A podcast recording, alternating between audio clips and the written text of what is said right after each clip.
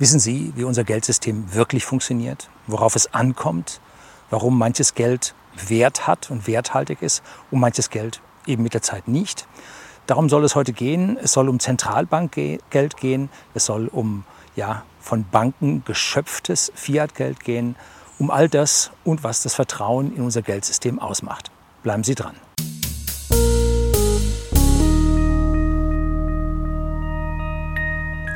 Guten Abend und herzlich willkommen im Unternehmerblog, kurz Unterblog genannt. Begleiten Sie mich auf meinem Lebensweg und lernen Sie die Geheimnisse der Gesellschaft und Wirtschaft kennen, die von Politik und Medien gerne verschwiegen werden. Und heute sitze ich ja nicht in meinem Studio vor dem Greenscreen, wo ich irgendwas hinten einspiele. Nein, heute sitze ich in der Natur. Hinter mir die Flensburger Förde. Der Regen hat aufgehört. Es ist eine schöne, angenehm freundliche Luft und man kann so darüber nachdenken, was denn so im nächsten Jahr auf uns zukommt oder vielleicht schon Ende des Jahres und warum wir alle um unser Geld wirklich Sorgen haben müssen. Ja, ich bin hier der Crash-Prophet, aber es soll heute nicht darum gehen, um den Crash als solches, sondern um unser Geld und was unser Geld eigentlich ausmacht.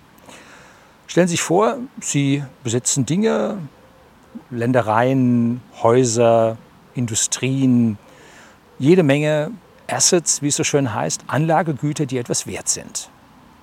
Und jetzt beschließen Sie mit Ihren Geschäftspartnern, mit Freunden und, und, und, eine Bank zu gründen. Ja, man kann eine Bank gründen. Es gibt hier Ökobanken und sowas. Die sind in den letzten Jahrzehnten erst gegründet worden. Es gibt natürlich die Bankhäuser, die schon ewig alt sind. Und jetzt gibt es da ja eine Vorschrift, was man bringen muss, damit man eine Bank gründen kann. Jetzt lassen wir mal die ganzen Regularien weg, äh, wie viel Vorstände und Compliance und was es da alles gibt. Nein, kümmern wir uns rein allein ums Geld. Und Sie müssen jetzt etwas haben, was Sie beleihen können, und zwar bei der Zentralbank. Sie können zum Beispiel Wertpapiere besitzen und diese Wertpapiere reichen Sie bei der Zentralbank ein und dafür erhalten Sie Zentralbankgeld.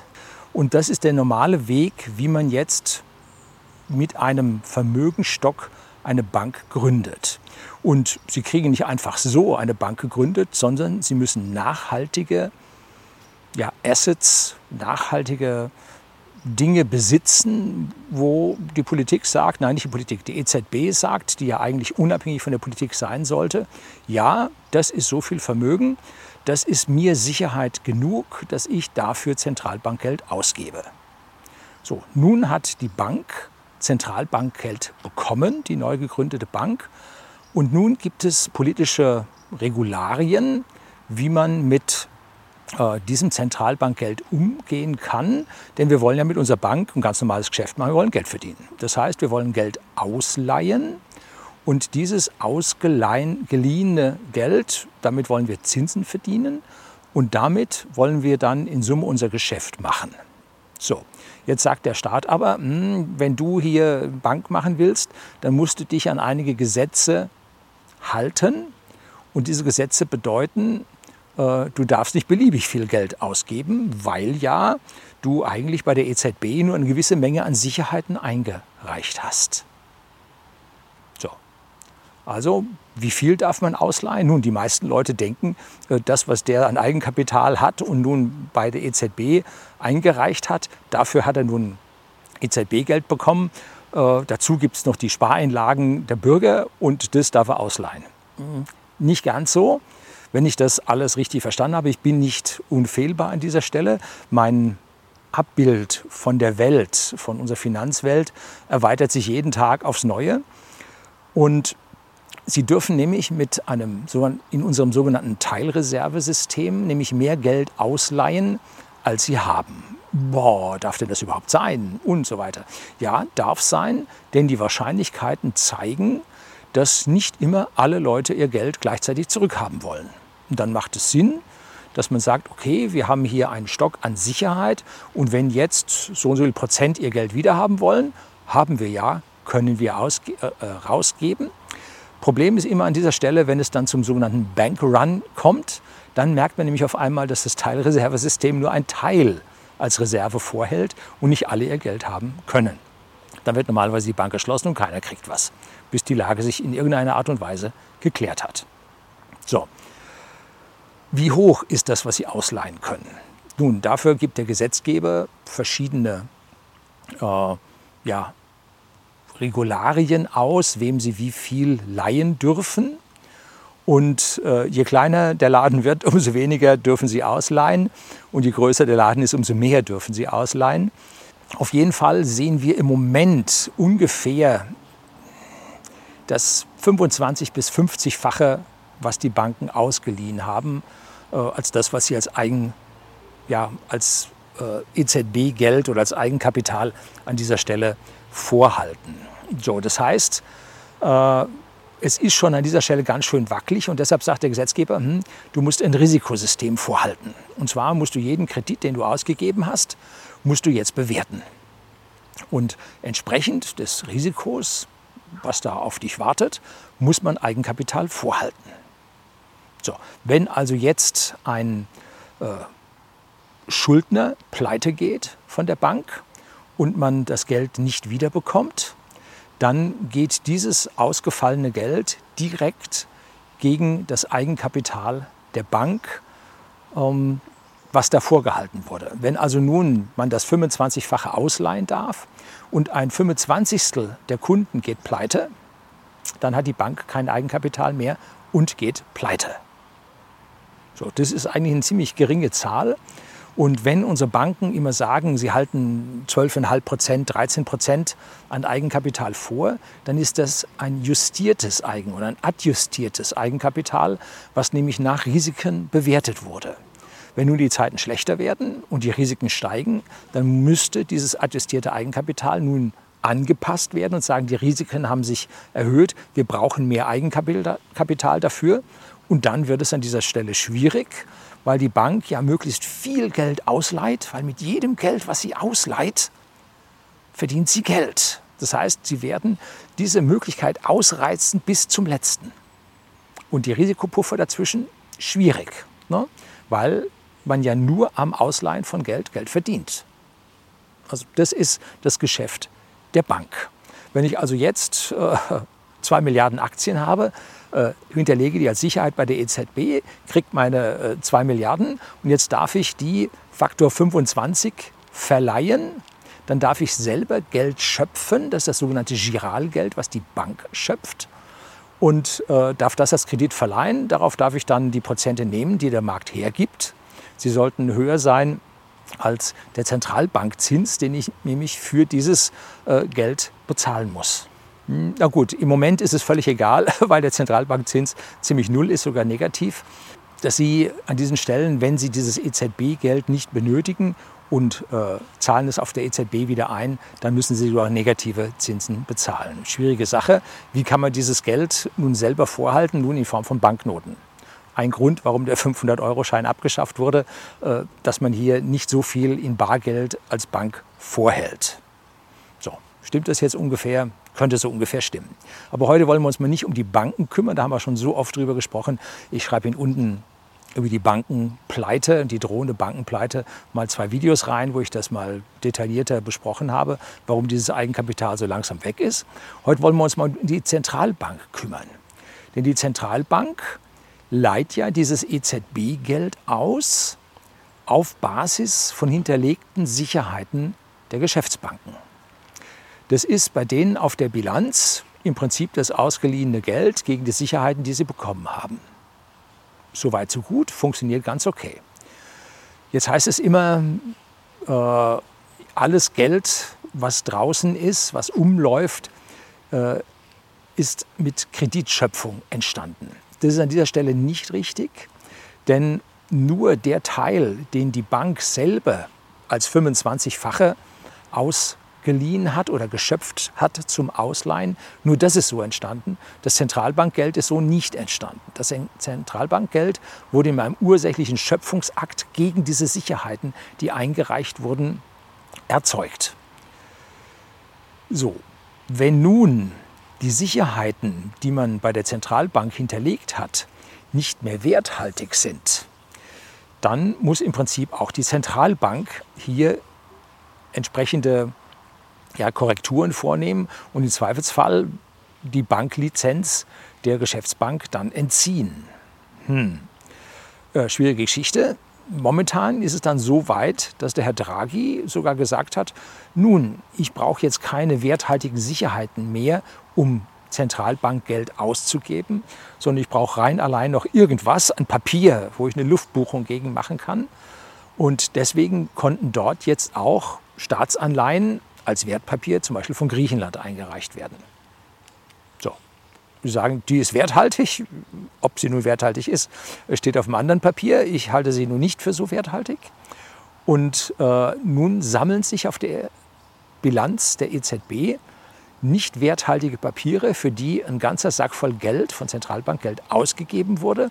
Und das kann nun mit einem, ja, sagen wir es ruhig, mit einem Hebel an die, äh, an die Wirtschaft oder dann wiederum an den Staat äh, ausgegeben werden. Das ist eine verrückte Geschichte, dass hier ein Zirkelschluss entsteht, dass die Zentralbank Staatsanleihen, die nicht mehr wirklich viel wert sein können, weil die Staaten massiv überschuldet sind, ankaufen, dafür neues Zentralbankgeld ausgeben, was die Geschäftsbank hebeln darf, 1 zu 25, 1 zu 50, und dann im Prinzip dem Staat wieder zur Verfügung stellen kann, indem es wieder äh, Anleihen von diesen Staaten kauft.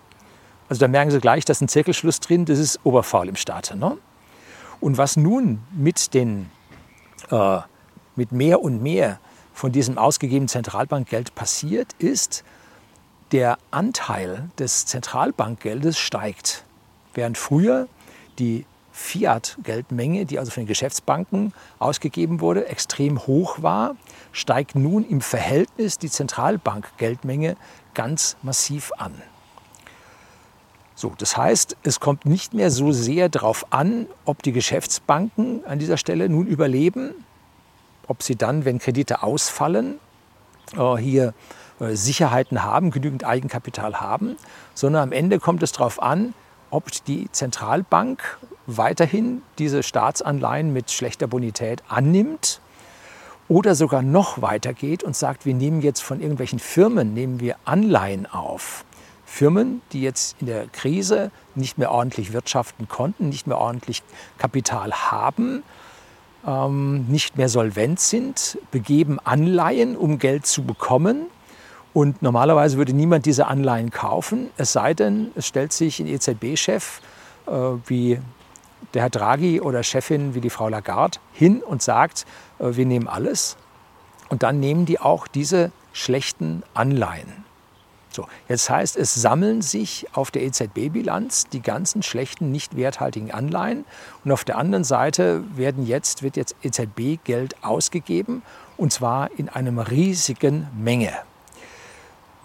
Bisschen Pulver in die ganze Geschichte kommt rein, weil die Banken ja untereinander auch sich gegenseitig Kredite geben. Wenn ich nun Geld oder wenn Kunden von whisky.de, dem Versender für hochwertigen Whisky an den privaten Endkunden in Deutschland und in Österreich, uns Geld überweist von einer anderen Bank zu unserer Bank, dann verschieben sich dort Kredite zwischen den Banken, im sogenannten Interbankenhandel. Und wenn es nun richtig in die Krise geht, dann glauben sich die Banken gegenseitig nicht mehr und können dort äh, im Prinzip diese Kredite gegenseitig nicht mehr gewähren. Und dann kommt das ganze System in Stocken. Äh, so, also das ist jetzt auf der anderen Seite noch das Problem. Und deswegen hat man diese Fiat-Geldmenge, die von den Banken geschöpft wurde, durch eine EZB-Geldmenge ergänzt, beziehungsweise ein Stück weit vielleicht sogar ersetzt, um hier nun Staatsgeld zu haben, was ja, den Interbankenhandel nicht mehr blockiert. Dass also jede Bank jedes Schrottpapier, was ihr die Bilanz verhageln wird, bei der EZB einreichen darf, um von dort neues Zentralbankgeld zu erhalten. So weit, so gut. Ähm, wann ist denn nun die EZB pleite? Ist sie überhaupt pleite? Kann man nicht sagen, ja, das wird schon irgendwie funktionieren. Moderne Märchentheorie, also Modern Money Theory, äh, das wird schon irgendwie weitergehen. Die werden ihr Geld ja weiterhin drucken können. Nun, es wird ein bisschen schwierig, wenn von außen der Zentralbank nicht mehr geglaubt wird, dass dieses Geld werthaltig ist. Und dafür gibt es nun verschiedene Faktoren, dass andere das nicht mehr glauben. Das eine ist die im Land laufende Inflation. Und da hängt es nun ganz, ganz stark davon ab, äh, ob die Inflation zu laufen anfängt oder nicht. Einfach mehr Geld zu drucken führt nicht automatisch zu mehr Inflation. Auch die Umschlagsgeschwindigkeit des Geldes, wie oft es eingesetzt wird, dass die Leute immer schneller, immer schneller Sachen kaufen, weil sie Angst haben, dass sie teurer werden. Auch das ist eine Frage an der Stelle. Aber auch, wie groß ist die Volkswirtschaft? Denn wenn die Volkswirtschaft wächst, dann darf auch die Zentralbank Geldmenge wachsen und dann darf auch die Fiat-Geldmenge wachsen, weil die Industrie und die Wirtschaft ja dieses Mehrgeld braucht, wenn sie gewachsen ist.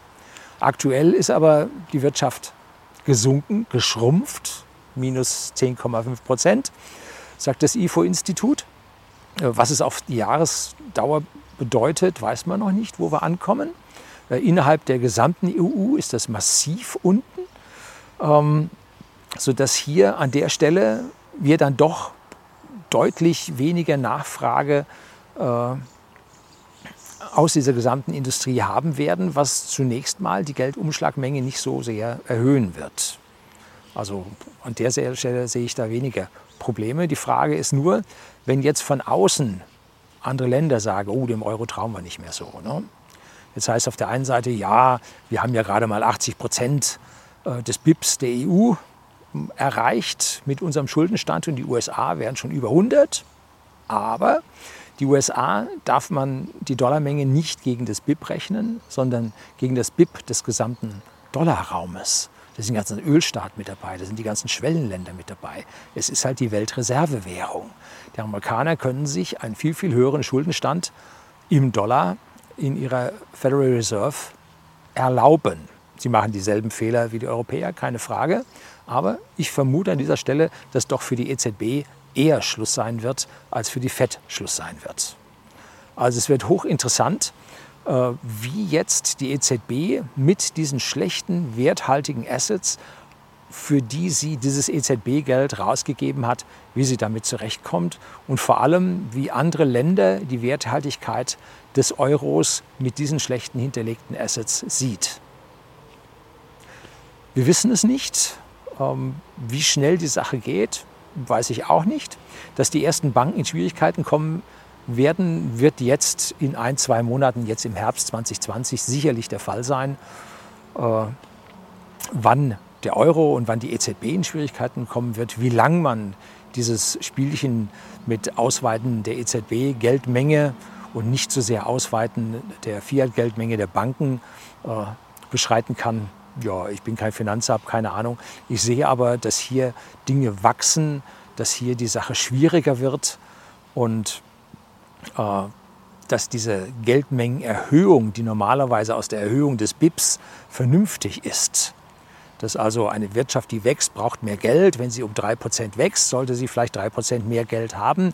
Dann wird sich die Umschlagsmenge des Geldes oder die Umschlaghäufigkeit des Geldes, ich habe mal ein Video über Inflation gedreht, schreibe ich Ihnen auch unten drunter, ähm, habe ich eine Buchbesprechung über Inflation dort gehalten, dass also an dieser Stelle äh, das vielleicht noch nicht so weitergeht.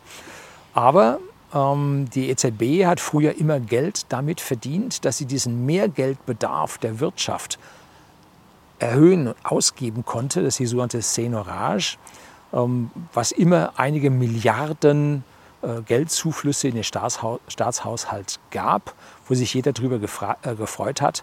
Und mittlerweile ist also die Geld Ausweitung sowas von gewaltig und die Geldmengen, die jetzt über die Anleihen in den Staat da hineinfließen, äh, ist schon gewaltig. Also da fragt man sich auch, ob dieses Geld irgendwann mal in der Realpolitik oder in der Realwirtschaft ankommt und uns dann ja heftig hübsche Inflation, nicht hübsche, hässliche Inflation äh, erzeugen wird. So, das sind jetzt kurz meine Gedanken, die ich immer weiter sortieren werde und immer weiter verfolgen werde. Ähm, wir werden im Herbst sehen, wie sich das mit unseren Banken entwickelt. Und ich gucke immer sehr genau auf die Deutsche Bank und vor allem auf den Aktienkurs der Deutschen Bank. Dann sieht man, äh, wie die Bank an dieser Stelle in Schwierigkeiten kommt. Und die Deutsche Bank ist eine der größten, wenn nicht gar die größte deutsche Bank, auch wenn sie immer kleiner geworden ist. Und zeigt damit den Zustand der Gesamtbanken doch ein Stück weit an. So, das soll es gewesen sein. Herzlichen Dank fürs Zuschauen.